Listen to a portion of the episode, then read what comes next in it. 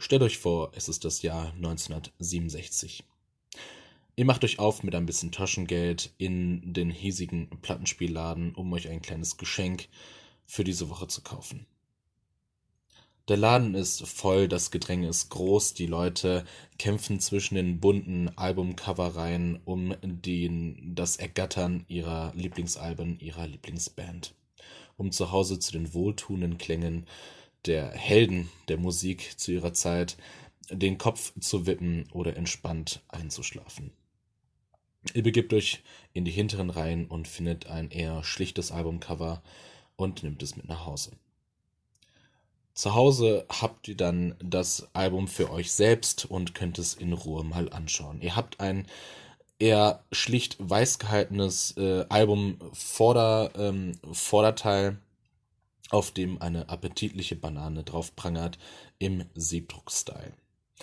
Ein Bandnamen sucht ihr verzweifelt auf der Vorderseite. Auf der Hinterseite findet ihr dann, wem diese Band, äh, wie diese Band heißt.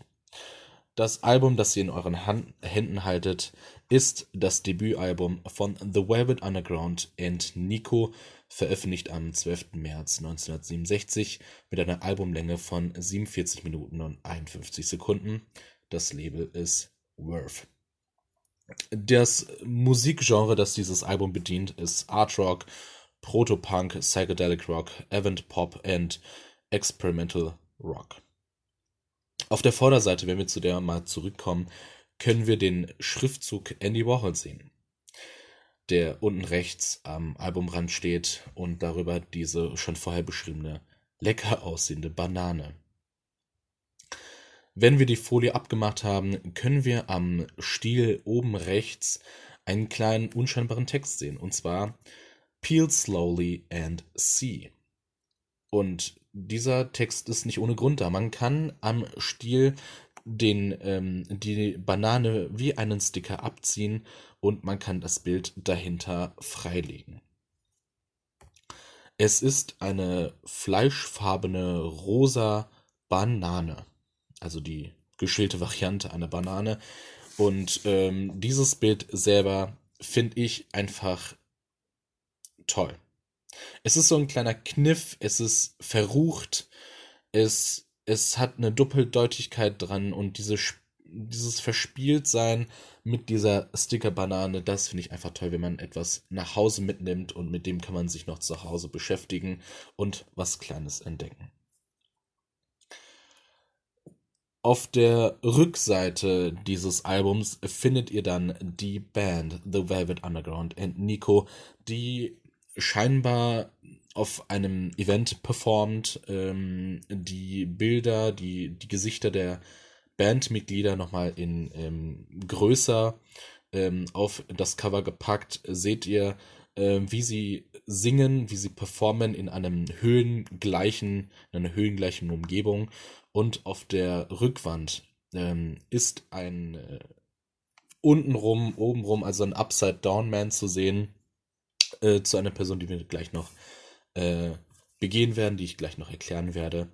Aber auf der Rückseite seht ihr auf jeden Fall, wem diese Band, was das für eine Band ist und sie performen. Ähm, zu diesem äh, Album ist zu sagen, und zwar, da muss ich jetzt auch nochmal ein bisschen schauen.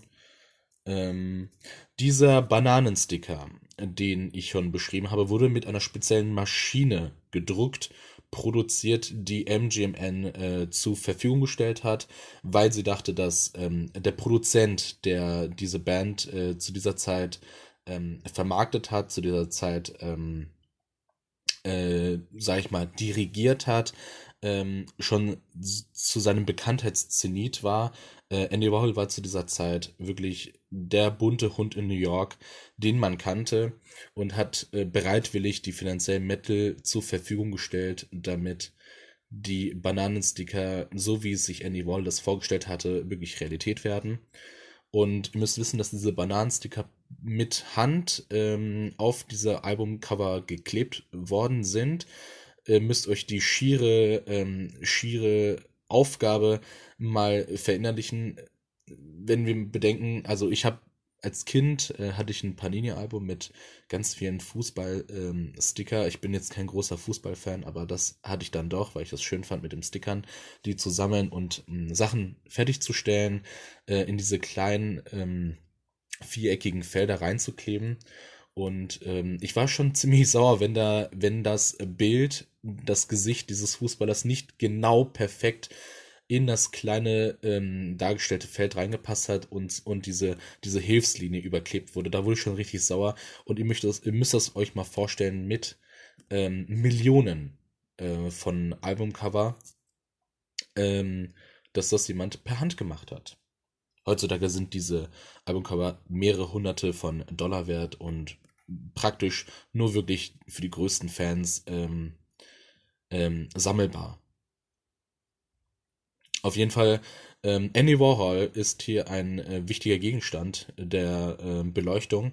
Er wurde als, ähm, allein sein Name wurde als so starke, äh, so starke Marke angesehen von MGMM, dass sie gesagt haben, der kommt auf die Vorderseite, der wird schon die Verkaufszahlen nach oben boosten.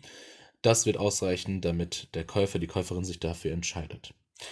Leider lagen sie falsch. Man hat in den ersten fünf Jahren geschätzte 30.000 Exemplare verkaufen können.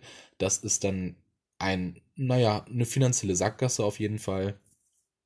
Und ähm, das ist auch unter anderem erklärbar durch die schlechte, relativ schlechte Vermarktung. Die meisten Menschen kaufen sich nicht einfach irgendwelche Cover, von denen sie nicht wissen, was ist das eigentlich, warum ist da eine Banane. Andy Wall habe ich mal gehört, aber der ist ja kein Musiker. Ähm, auf jeden Fall ähm, ist die Banane bis heute hin Kult. Also man kennt sie, man äh, kennt sie. Ähm, ich zum Beispiel sehe sie an verschiedensten Häuserfassaden in äh, Kunstvierteln. Ich sehe sie auf den Blöckern und Mappen von Kunststudierenden. Die ist auf jeden Fall durch die Zeit erhalten geblieben. Und äh, wie schon gesagt, sind äh, Originalcover ähm, heute ohne äh, abgepielter Bananensticker mehrere hunderte von Dollar wert, vielleicht sogar auch Tausende. Ähm, die wurden auch nach dieser Zeit nicht mehr so groß produziert. Es war ja auch ein ähm, Verlustgeschäft für MGMM. Und äh, man hat ähm, danach die CD, das CD-Format ähm, zum Beispiel, da hat man einfach nur vorn, vorne das, die Banane gehabt ähm, nicht als Sticker, sondern einfach als Bild und in der CD-Hülle innen hat man dann die gepählte, die geschälte Banane gehabt und das war der ganze Witz. Bisschen ähm, ausgehöhlt möchte ich mal meiden. Ähm, es hat auch nicht wirklich geholfen, dass äh, die Band ähm, Musikrichtungen bedient hat, wie schon gesagt, äh, Protopunk, Psychedelic Rock, die, so, die zu dieser Zeit in den 60er Jahren nicht wirklich viel bekannt war, ähm, keinen großen äh, Zulauf hatte. Ähm, sagen wir mal, die waren halt einfach ihrer Zeit ein bisschen voraus. Zu dieser Zeit wollte man sich mit etwas äh, beschäftigen, was einen glücklich macht und nicht nachdenklich und ähm, traurig ähm, oder ekstatisch zu dieser Zeit war, ähm, ich glaube, Elvis und äh, solche Rockhelden waren da wirklich hoch angesehen und äh, wurden dementsprechend halt auch gekauft. Was können wir dazu noch sagen? Ähm, da muss ich. Ähm, die Band, also auf der Rückseite sieht man ja eine Performance in einem höhenähnlichen äh, Gebilde. Ähm, das ist aus äh, dem aus dem Event äh, gewonnen worden, fotografisch von Exploding Plastic Inevitable von Andy Warhol. Der hatte eine ähm, quasi so eine musikalisch-künstlerische Event-Tournee gemacht, ähm, wo verschiedene Bands, unter anderem The Velvet Underground, Musik gemacht haben. Es Tänze gab, Kunst und äh, Filme. Und das Foto wurde dann von da gewonnen. Ähm, der kopfüber hängende Mann ist der Schauspieler Eric ähm, Everson, der zu dieser Zeit, oder habe ich, den, hab ich den richtig gesagt? Nee, Erneson, ähm, der ähm, zum Zeitpunkt nach Veröffentlichen des äh, Albums wegen äh, Drogenbesitzes überall nach Geld Ausschau gehalten hat. Er musste natürlich auch ähm, gucken, ob er seine Kaution bezahlen kann und dergleichen. Und hat äh, dabei auch äh, das Album äh, mitbekommen und hat dann äh, gedroht, eine Klage rauszuhauen an MGMM, wenn sie ihm wegen der unautorisierten Nutzung des Fotos nicht Geld leisten. MGMM hat darauf reagiert, hat ähm, die zurückgehaltenen Exemplare, die sich, es hat sie ja nicht gut verkauft, äh, geairbrushed haben, bearbeitet haben, um das Gesicht von Eric da rauszunehmen. Äh, die schon ausgelieferten Produkte wurden dann im Nachhinein mit einem schwarzen großen Sticker bearbeitet, damit das Gesicht da nicht mehr drauf war, damit es keine Grundlage für eine Klage gibt. Also wurde das Antlitz des Schauspielers getilgt. Ähm, ein anderer Grund, warum äh, das Album wirklich keinen großen Zulauf hatte, war, dass sich viele Radiosender und äh, Musikfirmen geweigert haben, das äh, äh, also öffentlicher zu machen, wegen den kontroversen Inhalten der Songs in dem Album. Es war sehr viel ähm, Ekstatisches dabei, Drogenkonsum, Sexualität, Liebe. Es war halt generell einfach so ein offener Brief an die offene Gesellschaft. Ähm, und das war auch in dieser Zeit, wo alles ein bisschen verklemmter war, jetzt auch nicht das, was wirklich die Zahlen nach oben äh, schießen hat lassen. Die Leute haben sich eher, das war so ein Nischenprodukt, das kaufte man sich nicht wirklich. Genau. Ähm, da muss ich jetzt nochmal schauen. Ja, da habe ich mir ein paar ähm, ähm, ähm Notizen gemacht. 2006 wurde das Album, das in den äh, nachkommenden Generationen ja wirklich sich ähm, steigender Beliebtheit ähm, ähm, steigende Beliebtheit genossen hat, wurde es in 2006 in die Library of Congress aufgenommen, äh, in die Musiksparte, weil es ein wegweisendes Album war, das wirklich zu dieser Zeit den Weg bereitet hat für diese äh, Musikrichtungen, ähm, für Protopunk, für Underground, Psychedelic Rock und das ist nicht wenig bedeutend. Die wurden halt für die nachkommende Generation festgehalten und denen wurde der Wert beigemessen, dass sie etwas geleistet haben, musikalisch, was äh, die Musikgeschichte mitgeformt hat. Und das kann ich auf jeden Fall bestätigen. Ich höre mir das, die Lieder auch gerne an, jetzt nicht so oft, aber ich höre sie mir an und man kann da wirklich gut dazu einschlafen oder verträumt aus dem Fenster schauen, ähm, wenn drin die warme Lampe ähm, die Seiten bestrahlt, die man gerade noch gelesen hat und man denkt sich, es ist doch wirklich gerade sehr gemütlich hier. Ja. Ähm, andere Ehrungen kamen in Form vom 13. Platz äh, in dem äh, bekannten äh, Rocker, Rockmusik äh, und generell Musikmagazin Rolling Stones. Ähm, da wurde das Album auf den 13. Platz der wichtigsten 500 Alben gestellt, was an sich einfach eine sehr große Ehrung ist es wurde dann nochmals ähm, viel bekannter. Dementsprechend gab es dann nochmal ein, ähm, ja, sag ich mal, so ein Rausgreifen. Wir müssen das Album finden. Und da hat man wirklich den Markt nochmal angeheizt. Da haben Leute nochmal nach diesem Album geschaut. Zu diesem Zeitpunkt ähm, ist es halt auch so gewesen, dass dieser Peel-Off-Sticker äh, nicht wirklich produziert wurde. Das hat man, äh, ein japanischer Verlag, wenn ich mich jetzt nicht irre, hat das noch gemacht bis in die 90er äh, 80er, 90er. Äh, dann wurde das aufgehört. Man hat dann, weil es zu aufwendig war und viel zu geldlastig, äh, man hat dann diese gedruckte Version gemacht.